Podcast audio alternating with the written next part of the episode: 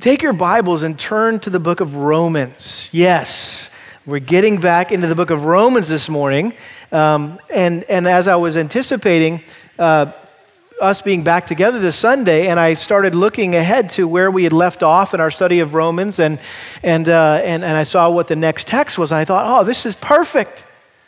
Uh, what, what a better, I couldn't think of a better text to, to, uh, to, to look at together as we regather and re-engage with one another today. And so we're uh, in romans chapter 12 if you don't remember i know it's been a while and uh, for those that are new today we've been studying through the book of romans just kind of going verse by verse uh, chapter by chapter and we are in chapter 12 and uh, we're going to be looking this morning at verses 9 through 13 chapters 9 through 13 or excuse me verses 9 through 13 and so you can just follow along as i read it Uh, to us. Romans chapter 12, verse 9.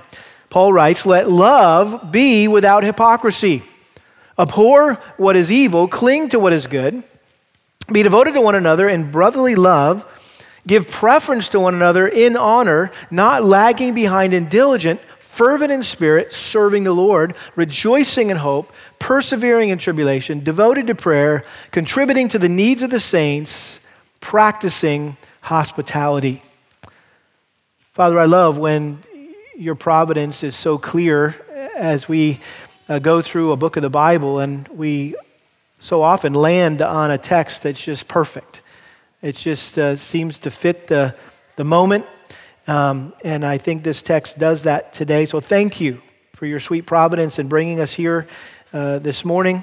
Um, and I ask that as we look at these verses, that your Spirit would illuminate our minds to understand what they mean and how they apply to our lives.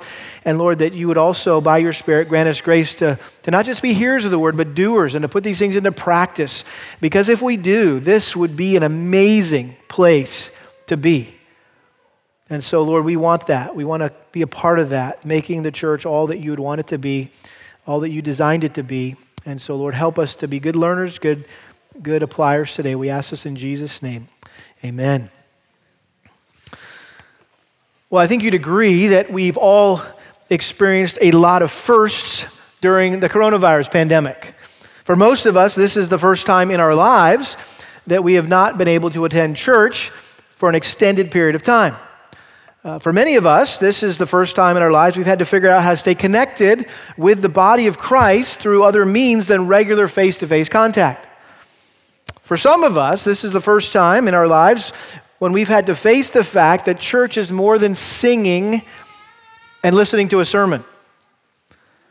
And while we've been blessed by being able to watch the live stream and uh, participate in Zoom grow group meetings and FaceTime and text and email each other, it's just not the same. Would you agree? It's just not the same. And sitting on your couch in your pajamas with your dog on your lap, it may kind of feel nice and fun, and tuning in virtually, uh, it's, just, it's just way different than showing up in person and physically interacting with people. I think you could compare it to the difference between wearing a virtual reality headset and thinking and feeling like you're skydiving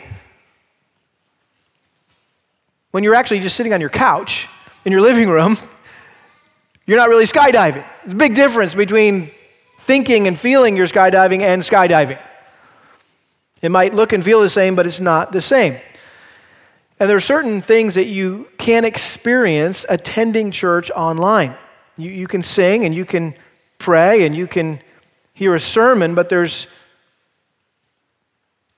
there's difficulty. It's, it's very hard to do something without assembling in person, and that's what we call fellowship fellowship. I kept a couple post it notes on my desk throughout this season when I. Uh, when I knew we weren't going to be able to meet for a while, I, I set these things out kind of as a way to stay focused on what matters most regarding church because it was all different. I had to change the way I thought about what we do as a church. And one of them, I had written down all the texts that I told you I wanted to preach from and on, and we've been doing that. But the other one, I had written two verses Acts 2.42 and Hebrews 10 24 and 25. with a couple questions underneath those verses. Hebrews 10 24 and 25. You're familiar with that verse, I'm sure. Let us consider how to stimulate one another to love and good deeds, not forsaking our own assembly together, as is the habit of some, but encouraging one another all the more as you see the day drawing near. My question was how can we stimulate and encourage each other when we can't assemble together? I just was constantly asking myself that question what can we do? What can we do? What can we do to stimulate and encourage one another? And then the other verse was Acts 2:42. Acts 2:42 they were continually devoting themselves to the apostles' teaching and to fellowship, to the breaking of bread and to prayer. And so the question I wrote into that verse is how can we remain devoted to these four things when we can't be with one another? Well, we could still be taught God's word. That's a good thing, right? We could still pray. Uh, we even figured out a way to take communion in our homes, albeit someone confessed to me that they ended up using Hawaiian rolls and vanilla Coke that night, Good Friday. Leave it to the student pastor. I won't say who that is, but just leave it to the student pastor. But one thing that was difficult to do was fellowship. In fact, based on the survey that we sent out for you to fill out to kind of help us prepare for uh, reopening the church today, the one thing that the majority of you said that you miss most about not being able to come to church was, survey says, fellowship. It's hard to one another one another when you're told to stay away from one another. Even so, for the past couple of months, we have sought to honor our God given authorities and love our neighbors by following the guidelines that we've been given regarding social distancing, which, by the way, I don't think I ever heard that term before two months ago. Maybe you, are a little older and you heard it said somewhere previously, but because it's, really, it's really not a new concept. Um, it, it is a new term, I think, though, for most of us that, that's now been added to our vocabulary as a result of the COVID 19 crisis. Uh, physical distancing as they call it, they prefer to say, because you're really not socially distancing, you're physically distancing yourself, right? Is all about limiting face to face contact with others in order to reduce the spread of viruses. I don't know if you thought about this. Um, in fact, uh, well, God mandated physical distancing self quarantining and isolation and even testing people for infection in the Old Testament. I was laughing because we, we had an elders meeting a, a couple weeks ago, and, and I walked in, and uh, one of our elders was already sitting there, had arrived early, and uh, had his Bible open, and he was thumbing through Leviticus 13, 14, and 15. And, and, and uh, kind of, uh, you know, boning up a little bit on, uh, on, on uh, what the Bible says about leprosy and how do you deal with a leper. And that's kind of how we all felt. We were all treating like one another as lepers, right? unclean, unclean, stay away, stay away. But that was a reality in the Old Testament. And uh, again, we're still being told to stay six feet apart, and not participate in mass gatherings and avoid close contact with other people in order to remain healthy. And we, we get that, we appreciate that, and we're doing our best to, to, to uh, honor that and observe that. But we have to also keep in mind that under normal circumstances, maintaining a safe distance from others and staying at home and just doing church online typically doesn't grow well for our souls. In fact, it has adverse effects on a person's spiritual health. God never intended us to live the Christian life in isolation, but in regular interaction with other followers of Christ who provide the stimulus and the support that we also desperately need. And that's why there's so many one another's in Scripture, one another commands uh, throughout the New Testament. I, th- I, think if you consolidate them all and uh, kind of the ones that are similar, and uh, there's at least 40 things that Christians are instructed to do or not do to one another. And really, it's practicing the one another's that sets the church apart from the Rotary Club or the Lions Club or the POA meeting or the PTA meeting or the neighborhood cookout. And in today's text, Paul mentioned the phrase one another three times, or at least in the context. Notice he says in verse 10 be devoted to one another in brotherly love, give preference to one another in honor. And then in verse 16, he says it again. He says, be of the same mind toward one another. And in these verses, Paul emphasized the most important one another of all, the, the one another that undergirds and motivates all the other one another's. And that is, of course, what? Love one another. Jesus was the first to command his followers to love one another. You're familiar with John 13 uh, in the upper room. Uh, during uh, the upper room discourse, uh, it, it all began with Jesus washing the disciples' feet and then when it was all said and done, he sat them down and said, A new commandment I give to you that you love one another, even as I have loved you, that you also love one another. By this, all men will know that you are my disciples if you have love for one another. He went on to repeat that command just in case they would forget, not forget. John 15, verse 12 and 17. This is my commandment that you love one another just as I have loved you. This I command you that you love one another. Well, the disciples got it because the apostles picked up on that theme and, and promoted this distinguishing mark of those who claim to know Christ. Paul in 1 Thessalonians 3:12 said this, "May the Lord cause you to increase and abound in love for one another and for all people just as we also do for you." And then he went on in the next chapter, 1 Thessalonians 4, verse 9. He says, Now as to love of the brethren, you have no need for anyone to write to you. For you yourselves are taught by God to love one another, for indeed you do practice it toward all the brethren who are in all Macedonia, but we urge you, brethren, to excel still more.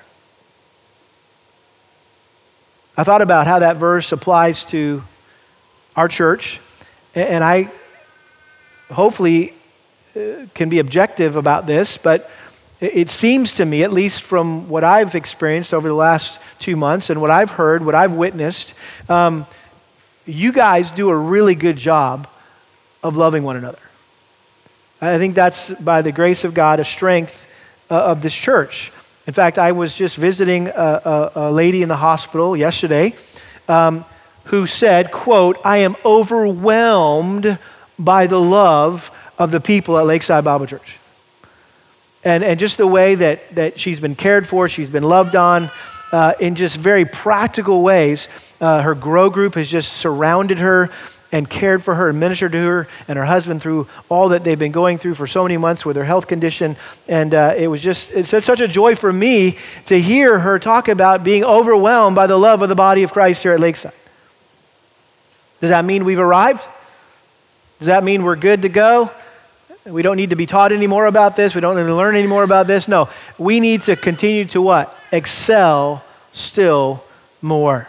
1 Peter 1 22, Peter, who had heard Jesus say, Hey, love one another like I have loved you, said this Since you have, in obedience to the truth, purified your souls for a, for a sincere love of the brethren, fervently love one another from the heart. So here's Peter passing on that same command to Christians uh, that he was writing to. And then, of course, uh, the Apostle John, the, the disciple that Jesus loved, uh, had a lot to say about this in his letters.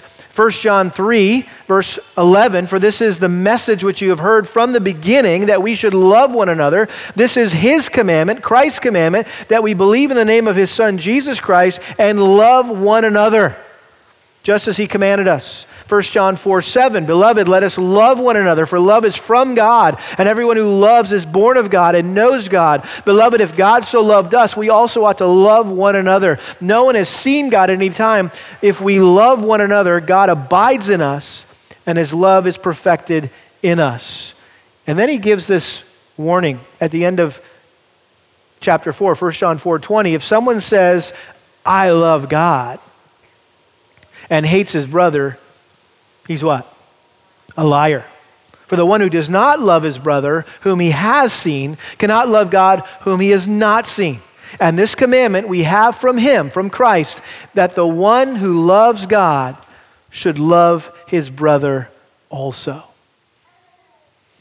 As I was studying for this, uh, to preach this message, I uh, oftentimes find myself on a website called gotquestions.org. Have you guys are familiar with that? Gotquestions.org. I would highly recommend it.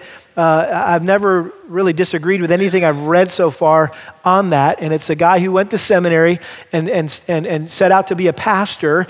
And uh, he, he realized that this wasn't his thing. He wasn't, this, this, this behind the pulpit, public speaking, it just wasn't his thing. He wasn't gifted in that regard. He said, So, how can I take all of my learning, all my training and in theology and ministry and put it to use for the kingdom?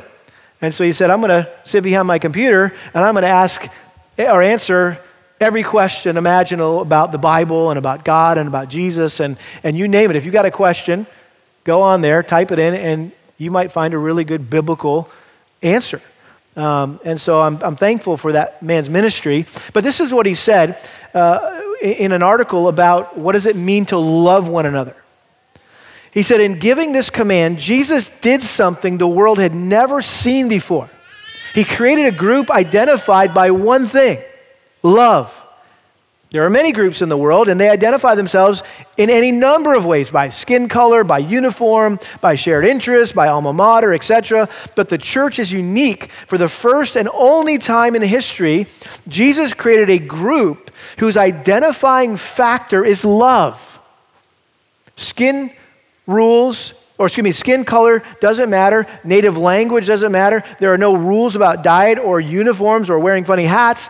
Followers of Christ are identified by their love for each other. That's good stuff. So, what is he saying there? We're, we are part of a supernatural society of very diverse people who are striving to love each other regardless of our background, our nationality, our heritage, our occupation, our financial status, our education, and on and on and on we go.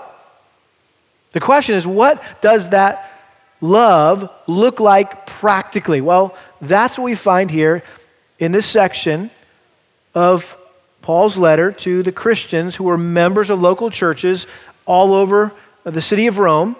And uh, Paul showed here in these verses how we should manifest or express Christ like love to one another.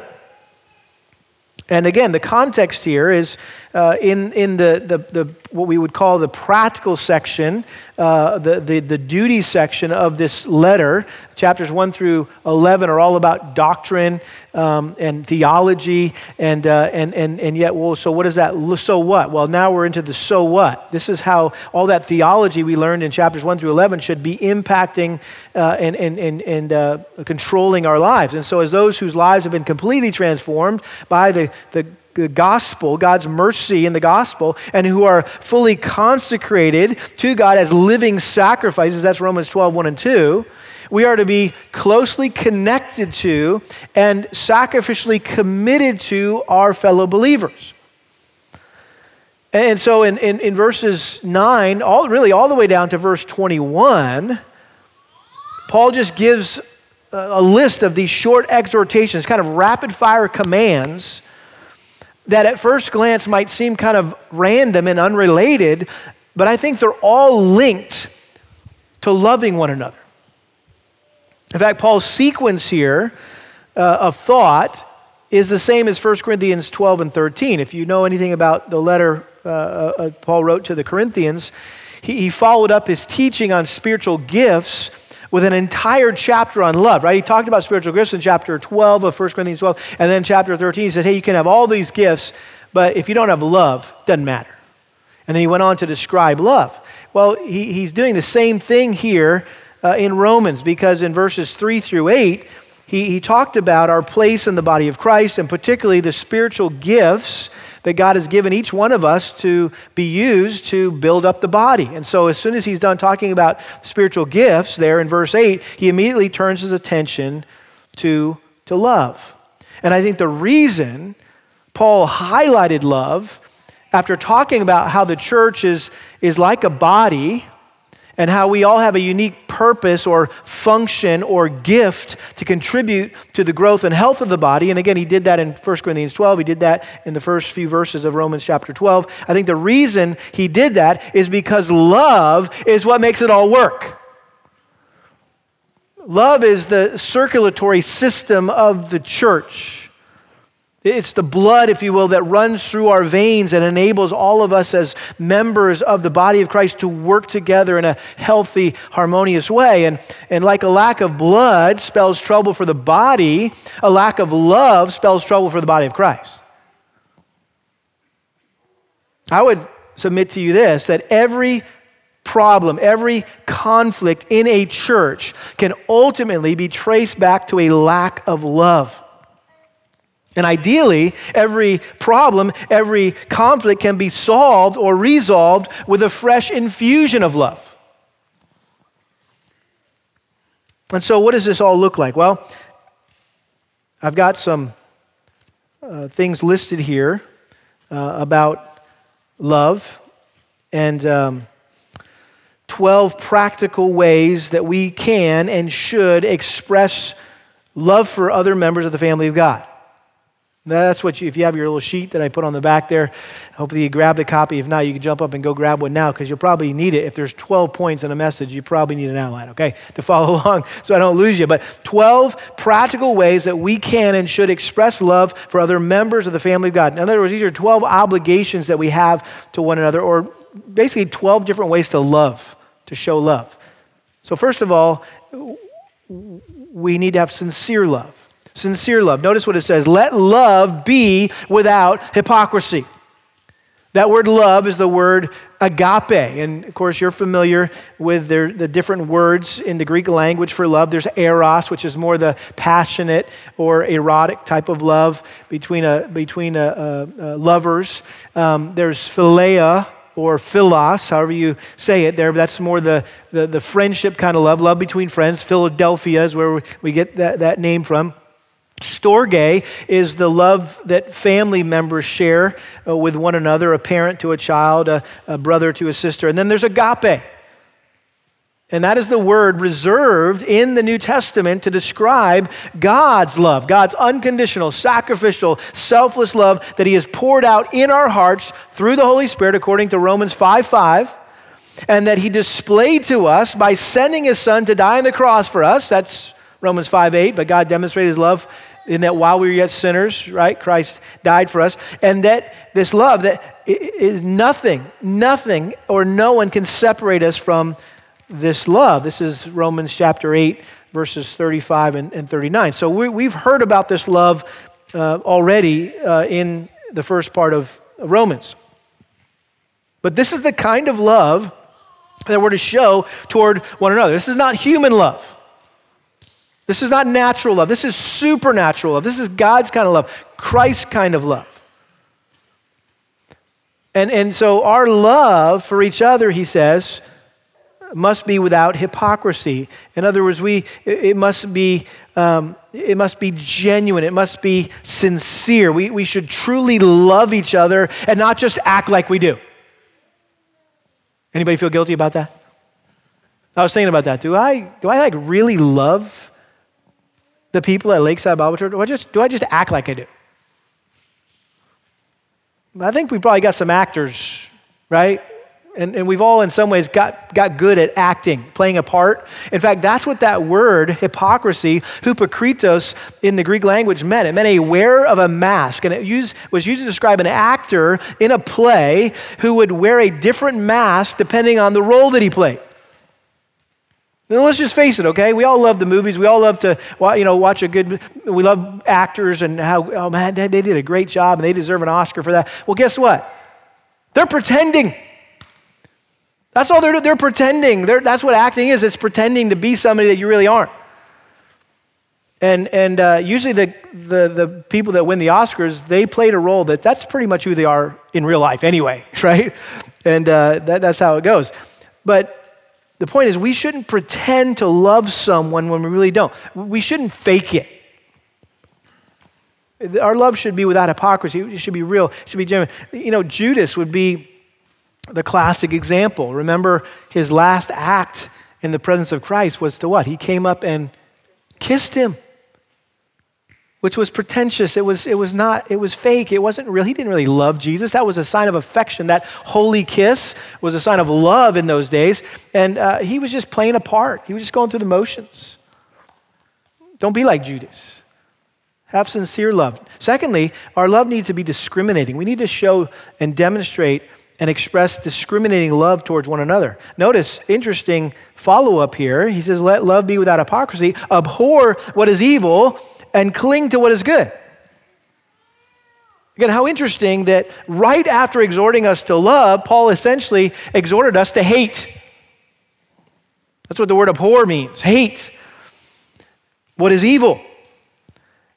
Cling to what is good. Now, in the context, evil likely refers to any and all unloving attitudes, actions, or words, whether, whether it's bitterness or anger or slander or malice or pride or envy, you name it.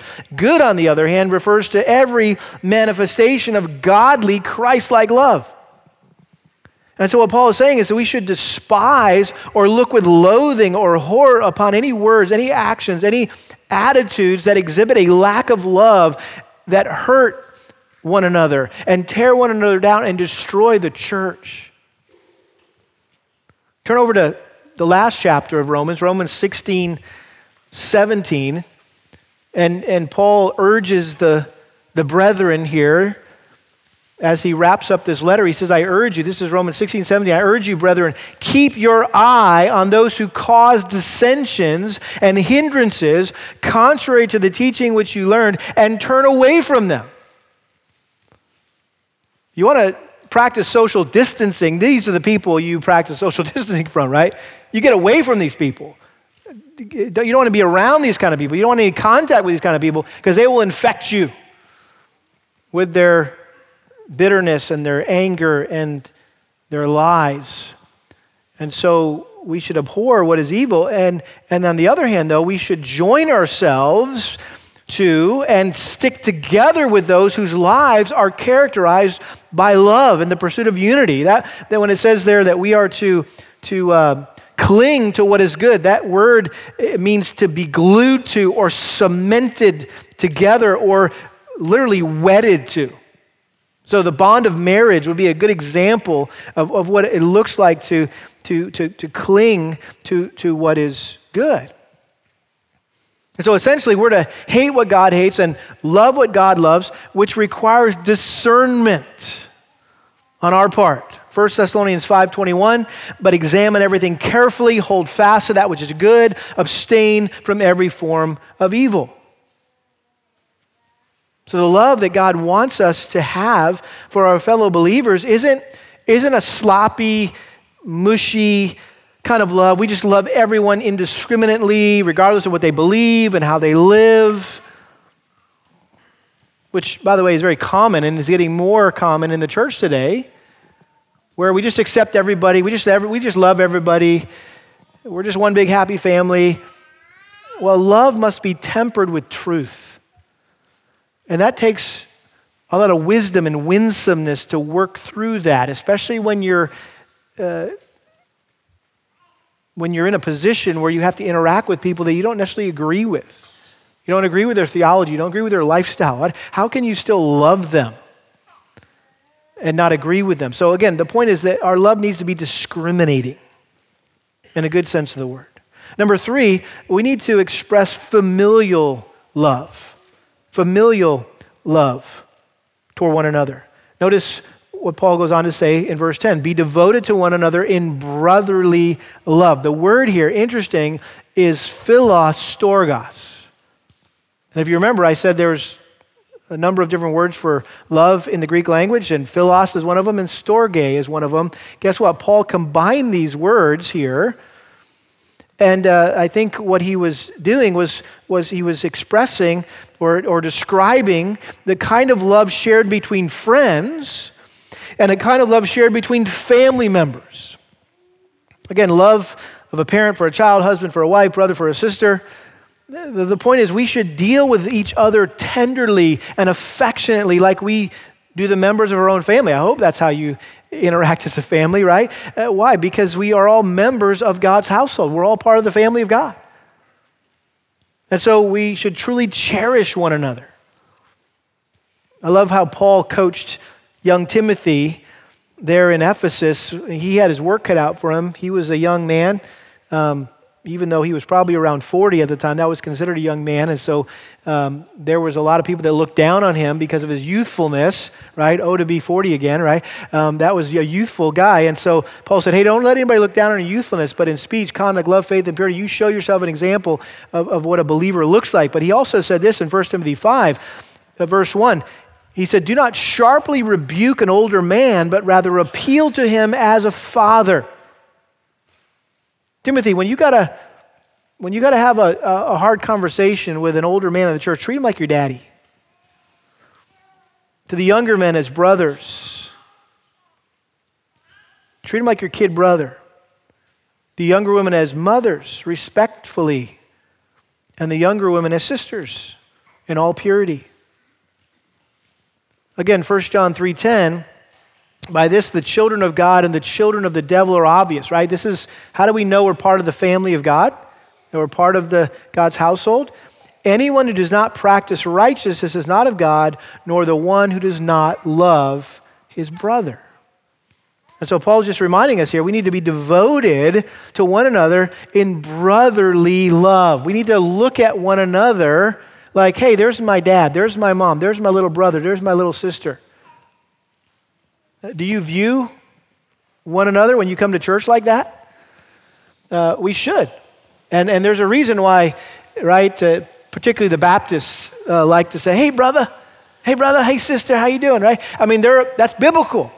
While, while I may not say that and, uh, and somebody calls me, hey, brother Ken, I'm like, hey, I'm, you just call me Ken, it's fine. but hey, whatever, whatever floats your boat. If you like saying that because it's a, a good reminder to you that, hey, I'm your brother and you're my brother, you're my sister, then hey, say it. You probably don't want to say Father Ken, though. That might be um, blur the lines a little bit there. You youngins calling me Father Ken. Um, you just call me Pastor Ken. That's fine. How about this? Preferential love. Preferential love. This is good. I like this one. Give preference to one another in honor. So the idea here is for, or out of love for one another, we try to outdo each other in deferring to one another and giving honor to one another. In other words, it's almost like you have a friendly competition going to see who can treat each other better. I witness this every Tuesday when we go to lunch as a staff. Our pastors hop in a car and we head off to a local restaurant typically, and um, not recently, obviously, but um, uh, but the point is, we, we, we head to the car, and, I, and, I'm, and I'm seeing the other guys starting to jockey for position, and it's not for shotgun. That's usually what happens when you're heading to the car. Shotgun! You want to be right up there. If you're not driving, you want to be in the front seat. These guys are jockeying for the back seat. And it's almost like they, they, they get a kick out of seeing who they can make sit in the front seat, you know? As if, hey, I, I'm deferring to you and I'm honoring you, and you get the seat of honor. We're going to sit in the back seat.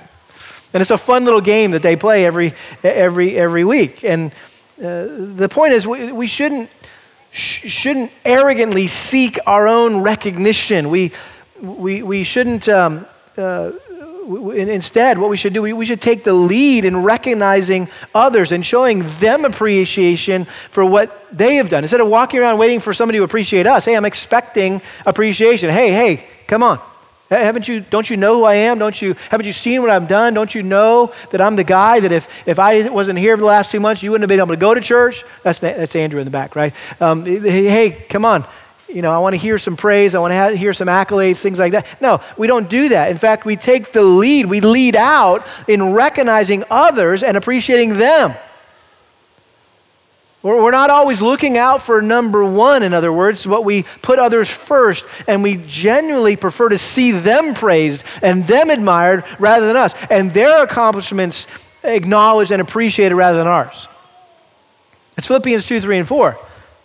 Do nothing out of what? Selfishness or pride or empty conceit, but with humility of mind, consider others more important than yourselves. Don't just look out for your own interests, look out for the interests of others. And we need to always be reminded of that because our tendency is that when our service goes unrecognized or we feel underappreciated, we become bitter and resentful toward others and envious others, don't we? Am I the only sinner in here? Okay? Is it, that's, that's typically our nature, right? We don't like to go unrecognized or unappreciated. And so we need to show this preferential love. Well, you know, it's, it's okay because it's not about me, it's about you. And so I want you to be recognized. I want you to be appreciated. And even if I'm forgotten, and even if I'm overlooked, and if, if nobody ever says thank you, it's okay because you got thanked. You got recognized. You got appreciated. And I'm good with that. Number five, hardworking love. We need to express hardworking love. Notice verse 11 not lagging behind in diligence. Not lagging behind in diligence. Hey, can we just can we just be real and honest here? Loving one another is hard work. And you know what? Some of you are difficult to love. And you know what? Sometimes I'm difficult to love. I get it. We, it's just sometimes it's just difficult to love one another. And there's just, you know, there's just certain people in your life, and they just, man, oh, here they come, and I'm just gonna, and you gotta, it's just hard. You, you just struggle with loving them. And what was Paul doing here? He says, hey, don't, don't lag behind a diligence. In other words, when you see that person coming, you graciously and joyfully and willingly roll up your sleeves and get ready to work at it. Get ready to work at it. And, and that, just, that just honors the Lord. And, and come on, it's easy to be lazy when it comes to loving other people. It's easier just sometimes to avoid people. You see them coming up, got to go this way. I think it's time to use the restroom, or I think I'm to go out that exit instead of, right? I mean, you just, you just avoid them, right? I think this is uh, what's also inherent in here when it says not lagging behind a diligence is we don't just sit around and be idle when someone is in need of love. We shouldn't hesitate or procrastinate or, or drag our feet when we have an opportunity to show love to a fellow believer. Ecclesiastes 9:10 whatever your hand finds to do do it with all your might. Jeremiah 48:10 a curse be on anyone who is lax in doing the Lord's work. And then I love Galatians 6, verses 9 and 10. Let us not lose heart in doing good, for in due time we will reap if we do not grow weary. So then, while we have opportunity, excuse me, let us do good to all people, and especially to those who are of the household of faith. So we need to express hardworking love towards one another. And, and frankly, that means when you come to church on Sunday, Wednesday, you come to worship, but you also come to work. And so you should come with your sleeves rolled up because we're just going to have to work at loving one another. And the harder we work, the better it gets. Amen? And, uh, and so that's a good thing. How about number six? Zealous love. Zealous love. Verse 11 again, fervent, he says, be fervent in spirit. So if diligence in the previous phrase describes the act of love, I think fervent describes the attitude with which we love. We should never be indifferent or apathetic about loving others. We should be enthusiastic, not complacent, but fervent. We shouldn't have lukewarm love for one another. You don't want to be that church, right? Revelation chapter 3, uh, the church in Laodicea, the, the lukewarm church. You don't want to have lukewarm love for, for one another. Our love for one another should be boiling over, as it, as it were. Um, you know, the, the idea here potentially is a kind of a glowing lamp, or I think even better, a bubbling pot. Acts 18 25, Luke says that Apollos was fervent in spirit. Looking forward to meeting that guy in heaven, see what he was like. And we need to be like him. We need to be zealous and passionate about loving other people. And again, when it says fervent in spirit, there's some debate. Is this, should it, should it really be a, a small s, like the human spirit, or a capital S, the Holy Spirit? Well, I think it's all the same in the end because the only way we radiate the love of Christ is because the Holy Spirit is in us. And so we're aglow with the Spirit. In other words, our hearts are, are stirred up for others. And, and it's the Spirit that stirs us up to a boiling point where I, I just got to love you. And I'm zealous to love you. And, uh, and so our love needs to have zeal. Number seven, we need to express or manifest dutiful love, dutiful love to one another. Here's a simple phrase. He just says, serving the Lord. And that word serving there is the word doulos, which I think you're probably familiar with. It's the word for what? Slave. And so we are to serve as slaves. We are to serve one another as a slave. Listen, I am your slave. You are other people's slave when it comes to loving them. Paul considered himself and identified himself often as a bondservant or a bond slave of Christ. In fact, that's how he introduced himself in this letter. Chapter 1, verse 1. Paul, a bond slave or bond servant of Christ Jesus. He also said that at the beginning of Philippians, the beginning of Titus, the letter to Titus. The point is listen, if you're a slave, uh, you don't have an option to do whatever you're told to do. You just have to do it, right? And uh, loving others is not an option. It's what we've been called to do as bond slaves of Jesus Christ. And therefore, we have no choice but to do it. And when we do it, we can't take any credit for it. Luke 17, verse 10 this was Jesus' instruction to his disciples. So you too, when you do all the things which are commanded you, say, We are unworthy slaves, we've done only which we ought to have done. Hey, you know what? That's awesome that you that you went and, and took a meal over to that person, or that's awesome that you went and picked that person up at the hospital, and that's awesome that you, you know, sat with that person and, and, and served that person. And, and you're like, hey, you know what? I appreciate that, but I was only doing what I should have done. That's what I'm supposed to do. I'm a, I'm a bond slave of Christ. That's what bond slaves do. So you're not looking, you're not even looking for credit, right? Because you know you don't deserve it. You're, you're, just, you're just doing what you're, what you're been called and commanded to do. But in all of that, I think it's super helpful if we don't lose sight of who we're really serving. See, when we, when we get focused on the person that we're serving, and sometimes they don't necessarily appreciate our act of love, or we went out of our way to serve them and they, they really don't appreciate us and they don't acknowledge it. And, and sometimes it hurts our feelings. And well, guess what? You were focused on serving them when ultimately you should have been focused on what?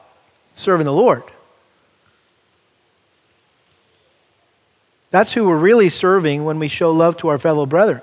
Colossians 3:23 do your work heartily as for the Lord rather than for men, knowing that from the Lord you'll receive the reward of the inheritance. It is the Lord Christ whom you serve. That perspective is a game changer. That's why this dutiful love, serving the Lord, I think plays such an important role in this list. Number eight is exuberant love. Exuberant love. Notice verse 12. He says, rejoicing in hope and again, that's a loaded statement. If, if you've been with us through our study of, of Romans, hopefully you start thinking about all the times he mentioned rejoicing and hope uh, in the first half of the letter. And so, based on what he's already said about rejoicing and about hope, we know what he's referring to is living and loving with an exuberant, expectant attitude as we look forward to the return of Christ, the redemption of our bodies, our eternal glory, and ultimately that we're destined for heaven. And uh, Romans chapter 5, uh, he talks about this. Romans chapter 5, verse uh, 2, he says, We exult in hope of the glory of God. And not only this, but we also exult in our tribulations, knowing that tribulation brings about perseverance, and perseverance proving character, and proving character, hope. And hope does not disappoint. And then Romans 8, I won't take the time to read it, but you remember that's that great section about how um, how we groan and how the earth itself groans and even the Holy Spirit groans for the redemption of our bodies and on this, and this planet, right? That we're all under the curse of sin. And we can't wait to be redeemed and uh, brought back to the original state that God intended us to be in, where there's no sin, there's no corruption. And so we look forward to that. We long for that. We, look, we, we have the hope. That is our hope. In fact, uh, Romans 8 24, for in hope we have been saved, but hope that is seen is not hope, for who hopes for what he already sees? But if we have hope for what we do not see, with perseverance we wait eagerly for it. That's hope. That you're, it's not a hope so. I hope, I hope this all works out. I hope, hope I'm going to heaven. Cross your fingers, right? Uh, no, this is like, I know, I'm confident. And so there's this exuberance with the love that we share with one another. And then the love that we need to express and manifest to one another, it needs to be steadfast. Notice what he says next. He says, persevering in tribulation. Since we know the ultimate outcome of our lives, we can hang in there, we can stick to it, and patiently and bravely endure any opposition, any obstacle, any setback that we may face when it comes to loving others because we know nothing can separate us or no one can separate us from God's love for us in Christ. And good news is it's not always going to be this way. And I say that, I think of, first thing that comes to my mind is some marriages. It's just, you know what? Uh, I'm out. I'm done. And, and where does this phrase, persevering in tribulation, are you experiencing tribulation in marriage? Absolutely. Is, is Paul minimizing that? No, not at all. But he's saying, hang in there, stick with it. It's not always going to be this way. There, there's hope for you in the future, right? Whether it's here on this earth or in heaven, it's going to change eventually.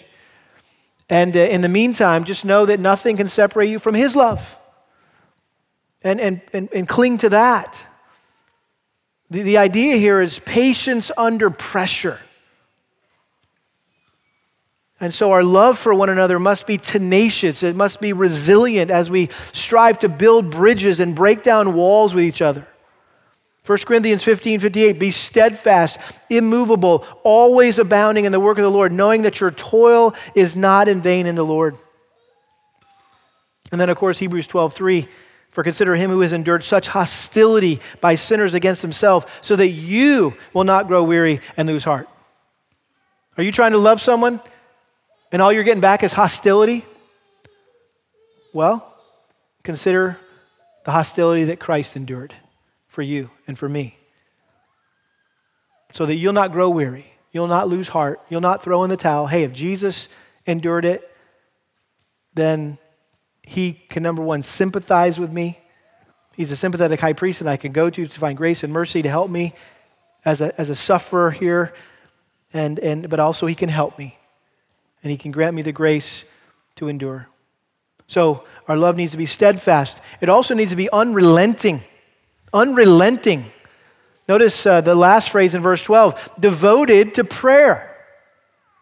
I mean, is, it doesn't get any more practical than this. I mean, one of, the, one of the most practical ways that we can express our love for one another is to pray for one another.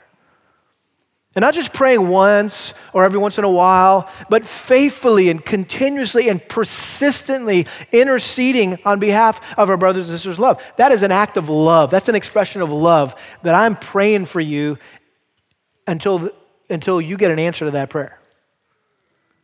It's, it's, it's the persistent uh, neighbor, the, the persistent widow. Luke, Luke 11 is the persistent neighbor, and Luke 18 is the story of the persistent uh, widow to the judge. And the neighbor just came and was knocking, knocking, knocking, knocking, knocking at midnight because a friend came and he needed something to give. So he went to his neighbor's house and knocking, hey, I need to get in, I need to get some food to feed this guy. And, and the guy didn't want to get out of bed, but he got out of bed. Why? Because he kept knocking. And then the, ju- the widow goes before the judge and she keeps appealing to the judge day after day after day after day, appealing, appealing, appealing, appealing. Finally, the judge says, Fine, I'm going to grant you your request. Now, the good news is God's not in bed and saying, Well, this guy just, when's this guy going to quit knocking? And he's not a judge who's going, Oh, here she comes again, right? That, that's not the, the heart of God. So if these sinful, human judges and friend, neighbors are willing to get up or, or, or go the extra mile to serve you, how much more God when we're persistent? Knock, right? Ask, seek, and the Lord will answer. So our, our prayers need to be unrelenting. The, the early church got this. Acts 1.14, they were all with one mind continually devoting themselves to prayer. Acts 6 4, the, the elders of the apostles said, We will devote ourselves to prayer and to the ministry of the word. Uh, Paul told the Colossians to devote themselves to prayer.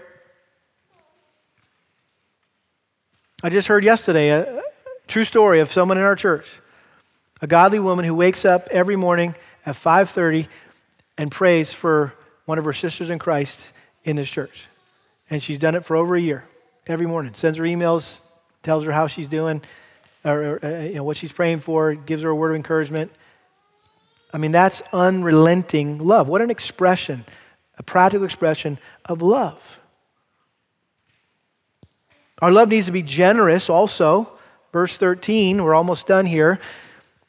Notice it says that we are to contribute to the needs of the saints. Contributing to the needs of the saints. That word for contribute there is the word koinoneo, which sounds like the word what? Koinonia. The word for fellowship. This is the, the idea of partnership or sharing something in common and we know that as christians we share christ in common and if we and if we share christ in common then that should naturally lead us to be sharing our stuff in common and uh, with fellow believers uh, in the body of christ again uh, I'm, I'm, assuming you're familiar with uh, the early church and that's just the way they did it i mean they just just shared everything um, they kind of had a communal uh, uh, situation there initially at the, after Pentecost.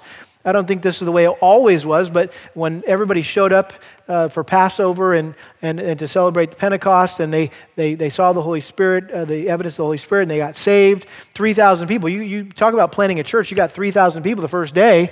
What are you going to do? Well, uh, I don't know. We, let's start selling stuff and pool our money and start feeding people and providing places for them to live. And, and that's just the way it was. In Acts 2, uh, verse 44, all those who had believed were together and had all things in common. They began selling their property and possessions and were sharing them with all as anyone might have need. And again, chapter 4 talks about this in verse uh, 32. Um, the congregation of those who believed were of one heart, one soul. Not one of them claimed that anything belonging to him was his own, but all things were common property to them. This is not communism. Don't get this, don't misinterpret this or misapply this. And with great power the apostles were giving testimony to the resurrection of the Lord, for there is not a need, for there was not a needy person among them. For all who were owners of land or houses would sell them and bring the proceeds of the sales and lay them at the apostles' feet, and they would be distributed to each as anyone had need. Paul told Timothy, hey, you got some wealthy people in the church? Instruct them to be rich in good works, to be generous and ready to share. How about 1 John 3 17? But whoever has the world's goods and sees his brother in need and closes his heart against him, how does the love of God abide in him? Little children, let us love not with word or with tongue, but indeed in deed and truth. The point is, nothing that we have belongs to us. It's all a gift from God that He wants us to gratefully and generously steward by always looking for needs that we can meet within the body of Christ. All right, last one. You ready? Number 12 pursuing love. Pursuing love. That's the kind of love we need to manifest and express to one another, a pursuing love. Notice it says practicing hospitality. Practicing hospitality. Now, I'm just going to say up front I would guess that the majority of us have a, a misunderstanding or maybe a shallow understanding of what hospitality really is. Because the word practice there, practicing hospitality, literally means to pursue or to hunt. To pursue or to hunt. And the word hospitality or hospitable in the Greek language means a love for strangers. In other words, what, what, what, uh, what Paul's saying is, is we, need to, we need to track down strangers, newcomers, outliers. again, typically when we think about hospitality, what comes to our mind is having our friends over to our house and you know, having them over for dinner, entertaining guests in our home which is part of hospitality, don't get me wrong, right? In the New Testament times, the, the inns were few and far between. Then oftentimes they were unsafe, unsafe and un, unsavory places to, to stay. And so Christians in this day would commonly open their homes to fellow Christians who were traveling to their city or through their, through their city to somewhere else. And so, providing a meal for someone, uh, or putting someone up for the night, or letting someone maybe borrow your truck or your tools, that's a whole other aspect of hospitality, right? It's a way you can show love for others. Uh, that, that is very practical, tangible expression of love. And, and when we do these things for others, it's as if we are providing a meal or a bed for who? What does the Bible say? What Jesus say? For him. Matthew 25, 40, truly I say to you, to the extent that you did it to one of these brothers of mine, even the least of them, you did it to me. Hey, when were you hungry? When were you, and we fed you? When were you thirsty? When were you naked and we gave you something to, eh, to wear? Hey, whatever you did to the least of these, you've done to me. How about this one? This is kind of a spooky verse. Hebrews 13, 2. Do not neglect to show hospitality to strangers, for by this some have entertained angels without knowing it. Do, do, do, do, do, do, right? Well, that's a, a, good example of that was Abraham in the Old Testament. Two guys saw two guys coming along, and he said, Hey, Sarah, go kill the goat and make some bread, and we're going to, you know, host these guys. And, you know, they, they've been traveling a long, long distance. Let's, let's serve them. Well, come to find out, they were angels. In fact, one was the angel of the Lord, one was the pre incarnate um, uh, image of Christ. 1 Peter 4 9, be hospitable to one another without complaint. That's another good verse to keep in the mix here. But again, the point here is being hospitable is all those things, but it also includes, and this is the part that I think gets left out in our understanding of hospitality, it includes seeking out, hunting for, and tracking down strangers, newcomers, and maybe even outcasts. Luke 14 12. Jesus said, when you give a luncheon or a dinner, don't invite your friends or your brothers or your relatives or rich neighbors. Otherwise, they may also invite you in return, and, and, and that will be your repayment. But when you give a reception, invite the poor, the crippled, the lame, the blind, and you will be blessed, since they do not have the means to repay you, for you will be repaid at the resurrection of the righteous. We're like this, right? Hey, come on over to our house. All right, great. All right, all right. Now, now, now you owe us, right? Now we'll be over at your house next time, right? And that's just, that's just what we do. It's not, I'm not saying that's sinful, but that's just the way we think about this hospitality thing is, uh, you know, we kind of are obligated to, if somebody serves us that way, we want to do the same back for them. He says, hey, find the people that can't do that. I just dropped my parents off at the airport yesterday to head back to Maine, and uh, thankfully they made it back uneventfully. And uh, they're self quarantining for 14 days in the, in the woods in Maine somewhere. Like, I don't think that matters, but they're, in, they're safe and sound up there. Um, but you know what? Uh, this is something that I'm so grateful for my mom and dad. I'm just going to say they have the gift of hospitality on steroids. Okay? And I'm so grateful to have grown up in a home where I've watched them exercise their gift of hospitality. And, and they, they're always using their home and their resources to serve other people, particularly unbelievers. They're, they're always on the lookout for new people in our neighborhood or new people here in our church, and they're always having people over to their house for dinner, and, and it's typically people they just met that will probably never invite them to their house because that might be the last time they ever engage with them. I always kid with the, the other elders that, that my dad is my best bird dog. Um, because rarely is a Sunday that goes by that my dad doesn't drag some new visitor out into the foyer after church that he's met and he wants me to meet. And he wants to introduce him to me. And I always just, I just chuckle in my head. Erica's my dad and he's dragging, says, my bird dog. He's just bringing the, you know, he's been hunting. He's been hunting all morning, looking for the new people. He's going to find the visitors and he's going to get them and he's going to bring them back. And, uh, wow, they have a passion. They have a gift for, for making newcomers feel right at home. See, that's the way we should all be. We should, our eyes should always be scanning the room, looking for strangers. Rather than, uh, uh, problem is our eyes are on ourselves all the time. We get them off ourselves and get them out looking for strangers. Even, even I've, I've done this. Chase people down in the parking lot when they're opening the door of their car and it's, it's, even startling, like, uh, you're the pastor's stalking me. What is this? What's going on? But I just, they got away, and I was like, oh, I didn't even get to say hi and thank you for coming. And you know, we should be doing that. Making people feel at home, thanking them for coming. And, and pastors and elders are, are to be role models of hospitality, in fact, in the life of the church. 1 Timothy 3 2, Titus 1 8, that's one of the, the, the qualifications of a pastor or elder. John Stott, whose commentary has become my favorite one to read every week, I've got all these commentaries on Romans that I access, and he, I always look forward to reading his. Um, he likened these 12 expressions of love to ingredients in Paul's recipe for love. That, that, that, that, that Paul's making this, baking this cake, this love cake, right? And these are all the ingredients that go into making this. This is the kind of love that we need to develop in our relationship with one another here in this church. So, my question is as we close, do you love other people in our church like this? And my second question is Are you being loved by other people in the church like this?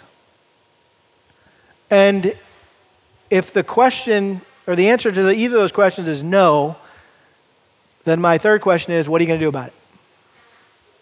It's not like, well, I'm just waiting for somebody to do something about it. No, what are you going to do about it?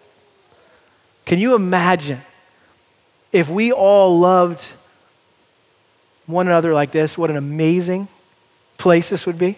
Amen. Let's pray.